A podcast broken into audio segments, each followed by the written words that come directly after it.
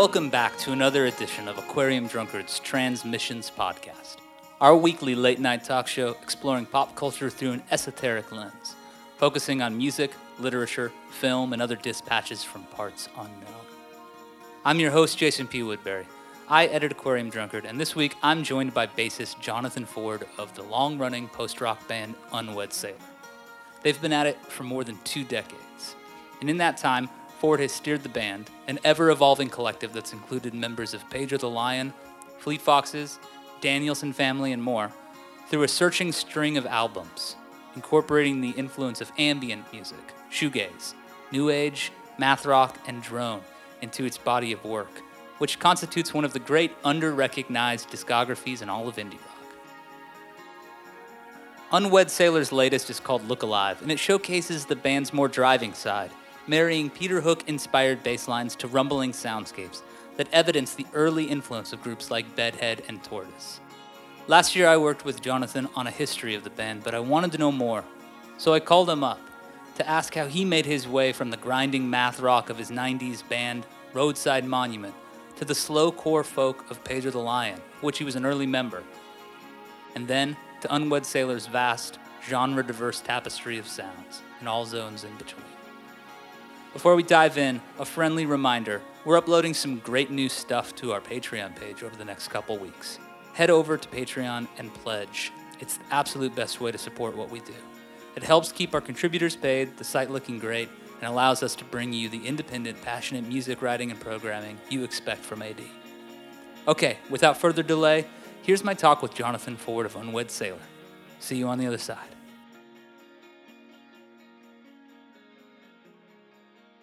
Yeah, man, thanks for taking the time to talk with me. Uh, of course. Uh, so uh, we worked together on a on a, a, brief history of Unwed Sailor last year. So for the sake of the listener, though, I'll, I'll, I'll mention that I've been listening to Unwed Sailor for almost uh, two decades, and uh, it was a lot of fun to try to speak with you about the um, the history of the band, the condensed history of Unwed Sailor. But I'm really looking forward to getting to talk with you about about uh, both you know your discography and uh, and your brand new record, uh, Look Alive, which is uh, is really a fun record. Awesome, yeah. It arrives hot on the heels of, of Heavy Age, which was your last one, and I was reflecting on how both LPs feature I mean, really like a lot of driving rhythms, but especially especially this new one, especially "Look Alive." Um, there's some real kind of triumphant stuff happening on this record, on songs like "Camino Real" or something like that. The last two records have sort of moved in that direction. I'm curious if you're feeling, for lack of a better word, uh, cockier about Unwed Sailor these days. I, I definitely feel more confident. I had kind of a, uh, a songwriting epiphany a year or two ago. And uh, I think what it came from is I had, uh, Dave Bazan and I have pretty regular conversations. We just kind of catch up with each other and see what's going on. And whenever I'm, I have a question about the music industry or you know, songwriting, or I, I usually go to Dave uh, because I respect him immensely. Uh, just, you know, his history in music and uh, his songwriting chops and everything. So, um, so we'll kind of bounce ideas off of each other, and I, am always inspired after I talk to him. And uh, so, a, there was a point where the reformed Pedro the Lion uh, where I was going to play bass uh, for the Reformed Pedro the Lion. And um, so my job was to learn pretty much the entire Pedro the Lion discography, which what was a pretty daunting task for me at first. I'm not I'm not the best at just sitting down and learning a bass line from listening to a song. Like I, I gotta kind of work at it. So I put in the work, and I think it did something to my brain to where it, it clicked some kind of songwriting switch to where it's way easier for me to write songs now. Yeah. and I think it just took, you know, and Bazan's songs are just great. They're all great. Like there's, they're so well written. So I think me learning all these song structures and bass lines, and then processing that, and then somehow putting that into Unwed Sailor made me a more confident songwriter. So now it's like I'm at this point where, you know, I'll be like, oh, I need to move my bass across the room, and I'll pick it up, and I'll, you know, whenever you pick up an instrument, you just kind of start playing it, and usually I'll just start writing a bass line, just subconsciously. I'm like, okay, well, here we go. You know, 45 minutes to an hour, I gotta finish this thing. Uh, so yeah, I, I've just been writing way more I've got way more confidence in my writing. Uh, it's coming easier to me. So I feel like I'm just at the stage where so many songs are coming to me that I I don't know if cocky is the right word, but confidence Yeah. Is, a word I feel comfortable with. it seems to me like that's pretty that's pretty clear you know on these records. There's a there's a sense that you you sound like you're you're really deeply engaged with what you're doing but also i mean have these last records have they have they felt more fun to you to use a kind of a, a goofy term? Yeah, I, I would say they've progressively gotten funner or more fun. yeah um, Look Alive being the most enjoyable because it happened. Look Alive happened very quickly, and it and Look Alive was the record where I would pick up my bass, take it across the room, and then I have the Camino Real bass line. You know that kind of thing. It, it was exciting to feel like a songwriter that I could just turn a faucet on and I'm gonna have songs Right. where there, there it wasn't a struggle. It it was like you're a conduit and like oh awesome today I get to see what kind of music is gonna come out of me. Uh, so that was super fun and that's like a a new experience for me because my past with songwriting has been more of not a chore but it's just been a lot more work sure uh, to try to, and then at the same time having those fears of, oh, I'm almost scared to pick up a bass because what if nothing happens? What if I can't write a song? And I just, that fear and that work element have gone away. yeah So yeah with with Look Alive, that definitely happened. Heavy Age, um, there's songs in Heavy Age that have been written for a while before this kind of new era. Um, but there were songs on Heavy Age though that came about in this new transition into writing more fluently as well. But it kind of like came to the, you know, came to a head with Look Alive, where I'm like, whoa, dude, like, I just wrote uh, Look Alive, and what the hell is this? Like, I don't know Right. what this is, right but I really like it, and it, I'm really, it's exciting to me. Uh, it feels like a new direction for Unwed Sailor. I don't really know what I'm going to do when I get to the studio to this thing, but I'm really excited to see what comes of it. you you know i know that when we talked in the past we talked specifically about peter hook being like a, a sort of a touchstone for you as a bassist and and the music of new order in general um look alive kind of embraces that pretty pretty strongly i would say. Um was that a was that a fun zone to kind of work in uh, with this group? Yes, uh, New Order is is uh, probably the most truest foundation I can think of for Unwed Sailor, and it not, not, it hasn't necessarily been purposeful. I think what's happened is I grew up on New Order, um, you know, as like a kid, and so I listened to it so much, and I connected with the band so much. It was just you know when you're younger you you find that band that speaks to you and you don't really understand why. It just it's you just have that connection. So with you know with Unwed Sailor over the years, I think that New Order Peter Hook thing has always been there, but now like over these past few years, I'm really I'm understanding that now. I'm like I'll hear a bass line I do, and I'm like, oh, that's that reminds me of New Order, and I'm like, well, of course it does, because that's like what's influenced your musical writing for 20 years. Sure. yeah, sure. You know? So coming to that realization was really exciting for me. Like, it, to me, it was like a celebration. Like, yes, like new, my interpretation of New Order comes out of me, and Unwed Sailor, um, and I want that to keep happening because I love New Order and I love their music, you know. Um, and uh, I'm I'm working uh, on that follow up to Look Alive right now, and I've even dove even deeper into the Peter Hook thing, uh, like like full on bass solos that you know. Um, to the point where I was like, what? I was like, okay, that's really Peter Hook. Is that okay? And then I'm like, of course it's okay. That's just what that's what came out of me, so it's okay. That's Unwed Sailor, so I'm gonna celebrate that.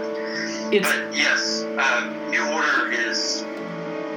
It's so fun for me to have that influence, and I celebrate it on every Unwed Sailor record. you. It's interesting because you're talking about a band that you've been doing for you know more than 20 years and the only real guiding the only the only remaining fixture through the entire history of unwed sailor is yourself you know? So um, it sounds to me like at some point and maybe this was tied to that um, sort of songwriting breakthrough and maybe it wasn't but it seems like at some point you you maybe became entirely comfortable with the fact that that this project could be whatever you want it to be because it's what it has essentially always been. Does that feel like a fair way to put it? Yeah, yes, I've I've come to the point with Unwed Sailor where no matter what happens music musically, I'm comfortable with it. And there were there were a couple records where I questioned. Uh, for example, the White Ox record and the Circles EP. As I was writing and recording that, uh, it didn't sound like anything on Unwed Sailor had done. It didn't sound like Firecracker. It didn't sound like the Faithful Anchor. It didn't sound like the Marionette in the Music Box. So I started questioning. Well, maybe this is something like a side project. Maybe this is doesn't go under the Unwed Sailor name. But then the more I started thinking about it, I started thinking, well, this is coming directly from me, so therefore it's Unwed Sailor. And I, I made the decision to be confident in that, that whatever music comes out of me is Unwed Sailor. Yeah. And that's, and, and realizing that and accepting that is, is really fun because it, it's all, it's almost like a ride you're on it's like okay, this next Unwed Sailor record, what's it gonna sound like? You know what? What's it gonna feel like? And you, so you're kind of discovering your own band with each release. Yeah, yeah. One of the interesting things about looking at your career, you know, from uh, the stuff that you've done with with various bands, but starting with Roadside Monument in the '90s, you know, this really gnarly, heavy kind of. Uh, I guess math rock would be one way to put it, you know, that's in a way that people would quickly kind of understand. But essentially, this like kind of thrashy, post hardcore, really interesting art rock project. Um, I wondered if we could start there a little bit and talk about how when you got involved with that band all those these many years ago, you know, what what drew you, you know, as this kind of maybe like a new new wave kid who was interested in that stuff and interested in indie rock uh, you know, what drew you to Unwed Sailor in the in the early days, the group that you joined up with uh, that existed before you were in the band? Uh, Doug Lorig founded it, but when you joined up, what what was your entry point with that band? What what did you what made you excited to join? Well, I had I had just moved to Seattle, uh, and it was like 94, 95, and I Where did you I move? Where did you move from? uh, Tulsa, Got it. And I when I left Tulsa, I was going on a journey to play music. That was my goal, and I couldn't find that in Tulsa. So, you know, at that time, mid 90s, you're like, well, West Coast, you know, Seattle, Portland, uh, maybe Los Angeles, you know, it was that kind of thing. So I just set out and ended up in Seattle. And uh, I got to know Matt Johnson and Doug Lorig from Roadside Monument and just that whole scene up there. And around that, about the time I had gotten up there, Roadside Monument was recording their Beside This Brief hexagonal record. And so I went into the studio one day. Uh, and I, you know, I, I, you know, it was that kind of point where I had such a drive to find music and to play music that I would just talk to anybody. I would go anywhere. I just wanted it so bad. So I just made myself available and made myself any kind of social situation I could get in to meet new people. So I I think I just invited myself to the studio, honestly, just to be around other musicians Yeah. and to hear them recording. And um, and when from meeting those guys and talking to them, Doug had said, "Well, you know, our bass player is going to be quitting," uh, and I instantly said, "Well, I'll play bass for you." Uh, and, and at that point, I hadn't really played bass that much. I had played in a band in Seattle with, uh, gosh, who was in Evan Haas, uh, Matt Johnson was in it, Josh Golden, who played bass in Pedro, The Lion After Me. We kind of started this little band called Fellsway and played like four shows or something. And that was the first time I really all of a sudden felt what it was like to write a melody on a bass and express myself through this instrument and it, and it sounded pretty good. So I was still like a newbie to this to this music thing, you know, like actually writing songs. So I just, but I threw my name out there. I said, "Hey, I will play bass," and uh, Doug and I got along. So uh, I was like, "Yeah, let's do it." So, uh, so then at that point, I kind of sat down and I was like, "Okay, well, how do I write a song? Like, how do I do this?" So I would just sit down with my bass and just put my fingers on the strings and start, you know, picking away, and whatever sounded good is what I felt comfortable with.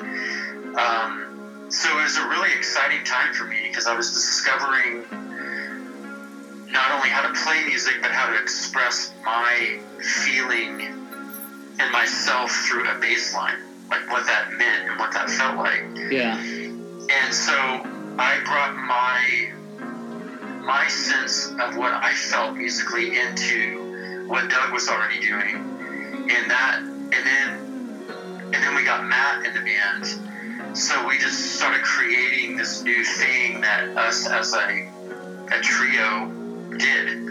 Um, you know, and there's the bands that we loved and were listening to all the time. You know, during that era, and I still listen to and love. You know, like Rodan, Slint, and Don Caballero, and that kind of stuff. Um, so yeah, I think it, you know it, it's that was such a beautiful era to me, and I think so fondly on it, on it, and I honestly miss it sometimes.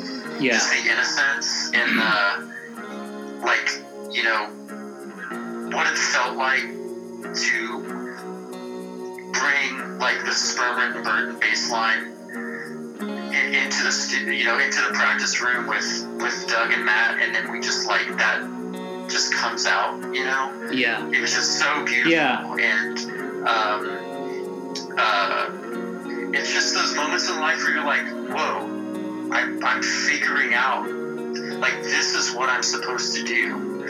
You know, like this works. This I feel I feel complete. You know what I mean? I feel like I'm I'm fully expressing myself, uh, and it's working. So yeah, the roadside thing was just a beautiful, just a beautiful beginning for me in playing music, and I learned so much from being in that band. All right, we're going to take a minute now to hear from our sponsors. Creators, are you tired of being paid in clicks and likes? Social media and streaming platforms help people find your work, but getting you paid is another story. Patreon is built for creators, not advertisers. Using it, you'll develop a sustainable income source by offering a monthly membership to your fans. In turn, they'll get exclusive access to your community, premium content, and a chance to become active participants in the work they love. The creative system is broken. Sign up on patreon.com now, P A T R E O N.com, and start building the steady income stream that your project deserves. All right, let's continue my interview with Jonathan Ford of Unwed Sailor here on the Transmissions podcast.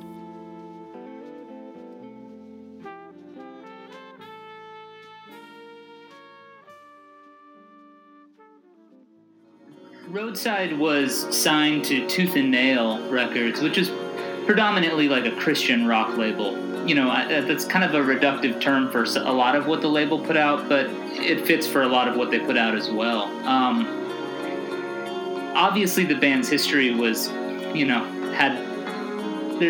Roadside's history is maybe littered with certain complications that arose uh, between the inherently kind of aggressive and confrontational stuff you were doing and maybe some of the aims of the uh, those who viewed music as more of like something like an evangelistic per you know per uh, pursuit or something like that. But but I'm I'm curious, you know, in the in the the indie rock post-hardcore emo scenes, there's there's a lot of bands and they're writing about a lot of things. But it seems to me like you know, uh, alongside relationships and society and politics and everything else, I mean, it seems like people were kind of expressing uh, their spiritual ideas as well. So, so did roadside, you know, or music in general? Actually, let me rephrase that. Has music in general uh, ever felt like part of your spiritual practice overall as a person? Um, I think it's a spiritual practice, but I wouldn't. I wouldn't say it in a Christian sense. Sure. Um, to me, it to me, spiritual was, whoa! I just played this bass, this bass line, and it totally matched with what Doug was doing. And then Matt brought this beat in that totally matched what we were doing, and we just created this song and it feels so right and so good. And then that song goes out and connects with other people. To me, that was spiritual. That that was what made made me feel like I guess what other people would feel like when they say they've had like a spiritual high or yeah, a religious experience. You know, yeah. To me, it was music was was my spiritual practice. Um, and, you know, being an Unwed Sailor for so long in an instrumental band, you know, I guess singing or writing lyrics has never been something that I've, you know, has been, I guess, my strong suit or what I've been drawn to. But I, but I did write lyrics and sing at Roadside Monument. And the, the, the themes that I wrote about were, you know, uh, like childhood trauma uh, or or friends that were left behind. Yeah. Uh, or you know relationships gone wrong. Uh, things like that, like like personal events that happened in my life that, that shook me or changed me or made me see things differently. But there there was never a religious I, expression for me. I, uh, that wasn't on my radar. Did you did you feel uncomfortable with the associations with Christianity? I mean, like the band at various points played Christian festivals or, or festivals that were, you know, whatever classified as Christian. I did, I did, yes. Uh, it, it, was a really fine line. Uh, it was a fine line to walk, and it, you know, it was a thing too where you you know, I was in my 20s and I was still figuring out life. you know what I mean? Like, how do I navigate things? For sure. So, so you know, I I felt uncomfortable with it, and there was a backlash. Not necessarily a backlash, but it made things harder for roadside. Um, like for example, we booked our own tours. Uh, you know, we um, we would get on the phone and and book the shows ourselves, and we had found that when we when we would say to a promoter or a club that we were on Tooth and Nail Records, they didn't want to book us. Um, you know, uh, at the Creepy Crawl in St. Louis or, sure, or Fuzzy Malone's in Cincinnati or you know the the rock clubs that we wanted to play. So because they assumed that you were going to be doing sort of Jesus punk or something. Yes, yes, that that was kind of for Tooth and Nail back then. That was the perception from people. Um, so there, you know, uh, so there were, but then you know, there was like Joe Christmas and Roadside Monument uh, and bands like us that we were just doing our own thing. Um, but we had to work harder to prove ourselves in some way or something. sure, know? sure. Um, so that was frustrating, and it. I think it also it made us more cautious uh, with things, um, and it was hard having that association when we weren't that kind of band. Right, right. Um, when road when Roadside dissolved, you know, you started Unwed Sailor. Well, actually, maybe Unwed Sailor started slightly before Roadside's dissolution. Is that correct? Yeah, it, it was. It was right around because I, I had I went from Roadside to Pedro the Lion, and right around in that period is when I started writing the Unwed Sailor bass lines, and they didn't really fit in Roadside. You know, they were just they were ha- happier. I don't know if that's the correct term for the way they sound. Sure. But there was just like a vibe about them that didn't really make sense. So I just kind of had them saved, you know. Um, and then when I started playing in Pedro, uh, uh, I brought those songs to Dave, and I said, you know, hey, would you write some drum parts to this? And then, you know, at the time, uh, uh Casey Wescott was a good friend of mine. He had actually uh, been a roadie on the Roadside Monument tours. Um, you know, Casey went on to play in Fleet Foxes and, you know, just become this incredible musician.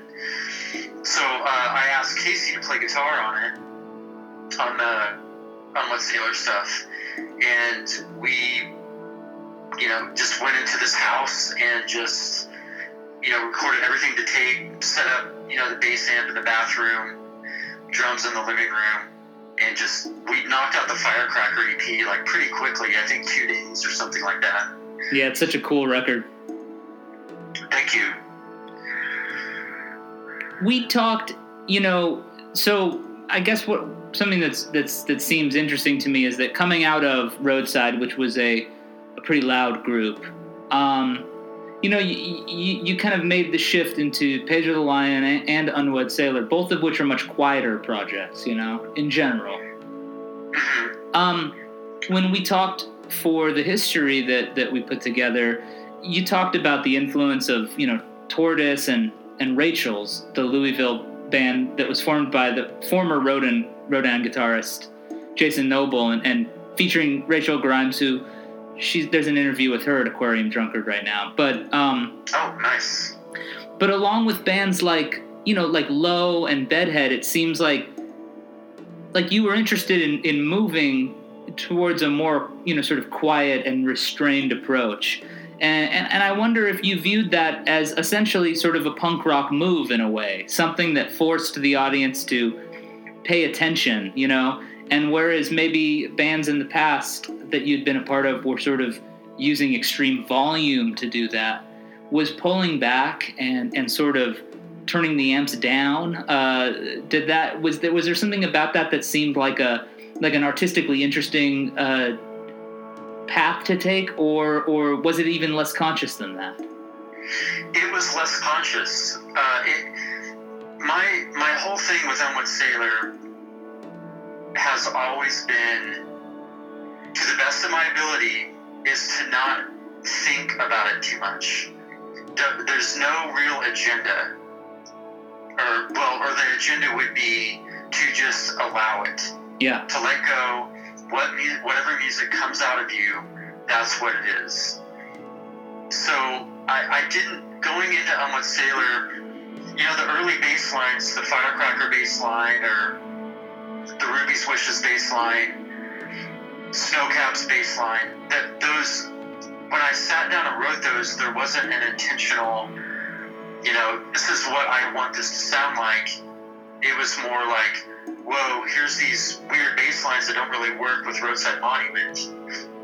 So, and I'm sure that those bass lines are being influenced by the things I was listening to, you know, Tortoise, Bedhead, per- perfect examples. And that was taking me into that direction, that influence of those bands, just from them being so ingrained in my, you know, my my brain and my soul, you know, musically. So, yeah, it was just it was just this uh, a natural progression that happened based on my musical influences and just what was the truth coming out of me musically, what what was happening inside of me. I want to ask about Talk Talk. Um, Mark Hollis and Talk Talk, you know, on albums like Spirit of Eden and Laughing Stock, and then later Mark Hollis's solo album, self-titled solo album, those would go on to sort of be cited as an influence on post-rock at large, whatever the genre is. It's ill-defined, almost like all genres are. But um, you know, early day miners cite Talk Talk as an influence. You can hear that on their recently reissued album Placer Found. There's a 20th anniversary edition that just came out, and you know I really enjoyed spending time with that. You went on to work with Talk Talk's cover artist, the neo surrealist, you know James Marsh on the White Ox. So, so I wondered what what did you know discovering those Talk Talk records mean to you, and, and when did that happen? Uh, that was that was another huge milestone for me, um, and I that I can thank Dan Burton from Early Day Miners for that. Um, when we were recording the White Ox and Circles, Talk Talk was definitely on my radar. And I felt like their music was so adventurous and pure and confusing and but beautiful. I just felt like they were, were a band, or Hollis specifically, was someone who did whatever he wanted, and he he just it's like he opened up his heart, and whatever craziness came out, he was gonna embrace that. That's what it felt like to me, and I, I felt like he there were he had no boundaries and no barriers, and that was one of that idea was an inspiration when recording the White Ox and going back to what we were saying earlier, how where there, I had that insecurity of, well, is the White Ox really an Unwed Sailor record? Yeah. You know, well, did Mark Hollis say, is the Spirit of Eden really a Talk Talk record? You know, it, it was so it's different. Yeah, he. And it's unique in, in its own way. So that that inspired me. You know, taking inspiration from Talk Talk in the way that they're going to put out a record that's going to be so weird and could ruin their career. And that there's no It's My Life dance sequel, but they're going to put this thing out and believe in it. And that was that was a huge inspiration to me. Um, not to mention, yeah, not to mention Radiohead and so many others. You know, like truly oh, a, a, remarkable, influential record. You know, a, a set of them. Uh, absolutely. Uh, OK Computer and Kid A. I mean, especially Kid A. Like, you know, hearing that for the first time when it came out, like, what is happening? Right. you know, like, right. Absolutely. ride that I just got put on. Sure. Uh, sure. And uh, so, yeah, I mean, that you know, just I've always been drawn to dangerous music. And what I mean by dangerous is that something that challenges you and something that doesn't care what kind of reception it's going to get, that you're willing to take that risk and put something out that might be completely panned by everybody, but yet you put that out and you believe in it 100%. To me, there's a danger in that. And it, like like you said, there's a, there's that's punk. Yeah. Um, I think that the, the the White Ox is is a great example of that because you know on that record you were you were exploring even new age you know sort of textures absolutely yeah and nowadays it's not all that radical for people to say that they like awesome stuff like Laraji or Steven Halpern or Iasos or Steve Roach or Don Slepian who I believe you've done some work with recently right uh, it, that's on the schedule. Okay, okay. People like that, you know.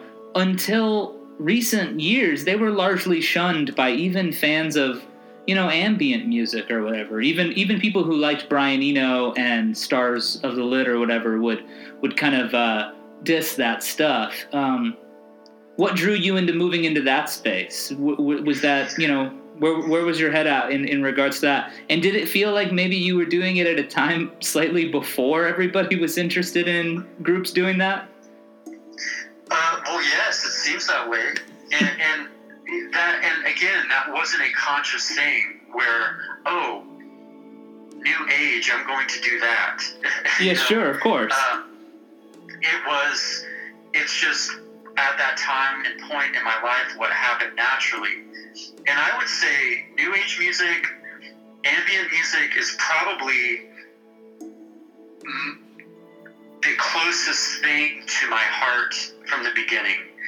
Uh, when, uh, growing up, classical music was my first listen.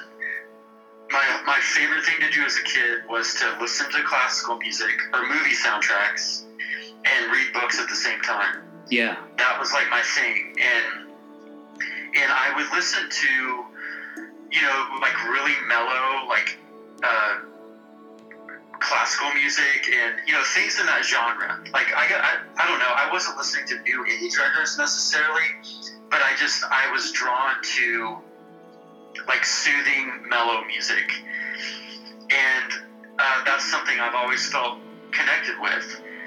So I think it it was just you know like we've been saying, a natural thing to me. It just came out. That influence came out in on that record.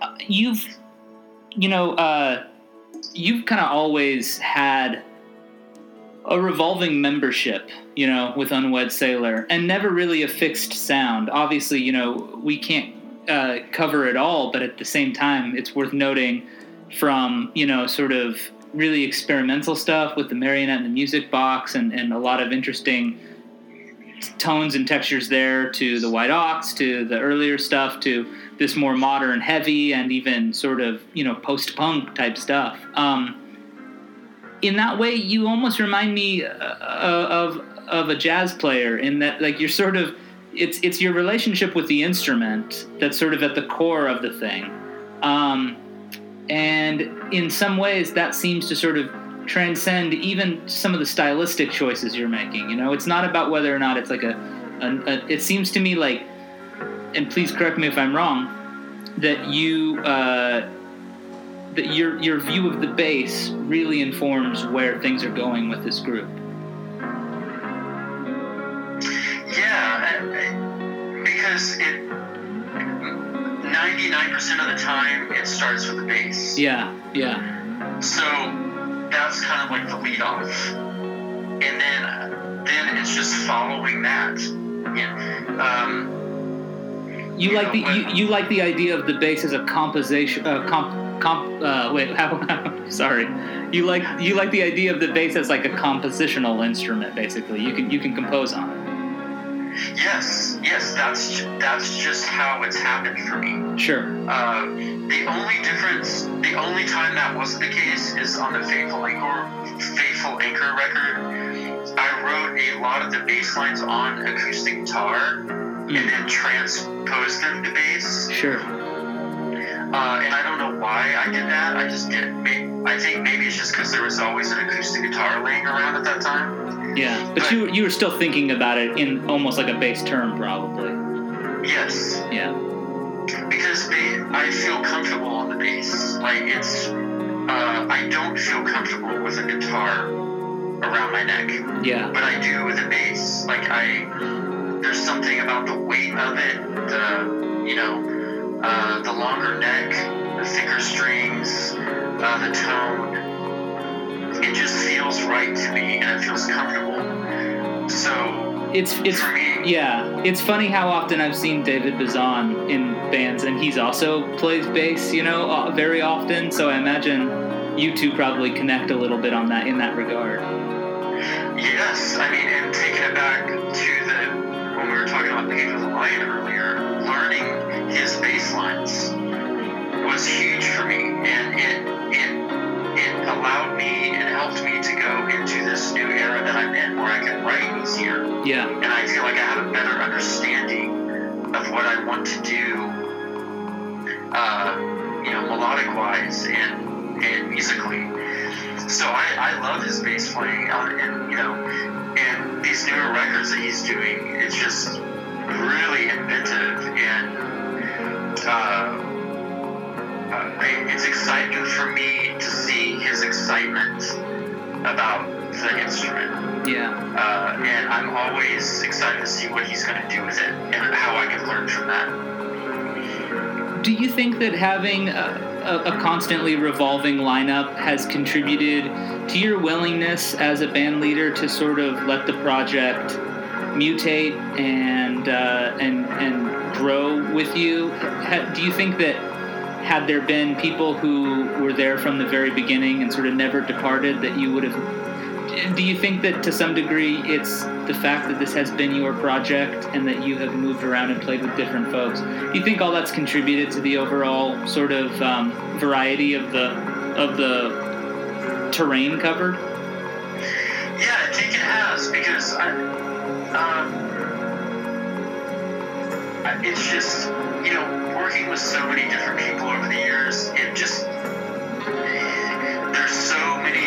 journeys and so many different adventures and so many different uh, relationships that it's one way that I'll put it this way. I've, I've always tried to think of a way to describe Unwed Sailor musically and how how like how do you describe the history how each of the records sounds different. And what made the most sense to me is if so you're playing a video game and you have these different levels and different worlds in the video game.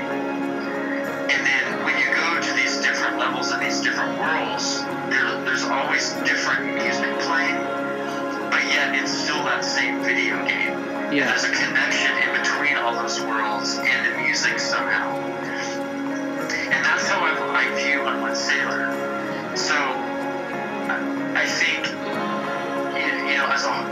All these different, there's been different musicians and those different relationships. It's kind of like the different worlds, but yet there's there's still that that thread that connects all together musically. Does that make sense? That makes perfect sense, actually. I really like that. Good, because it took me like probably 18 years to figure that out. it's it seems it's it seems to me like Unwed Sailor to some degree or another is sort of a. Uh, I don't. I want to try to use the, the. I want to put this the right way.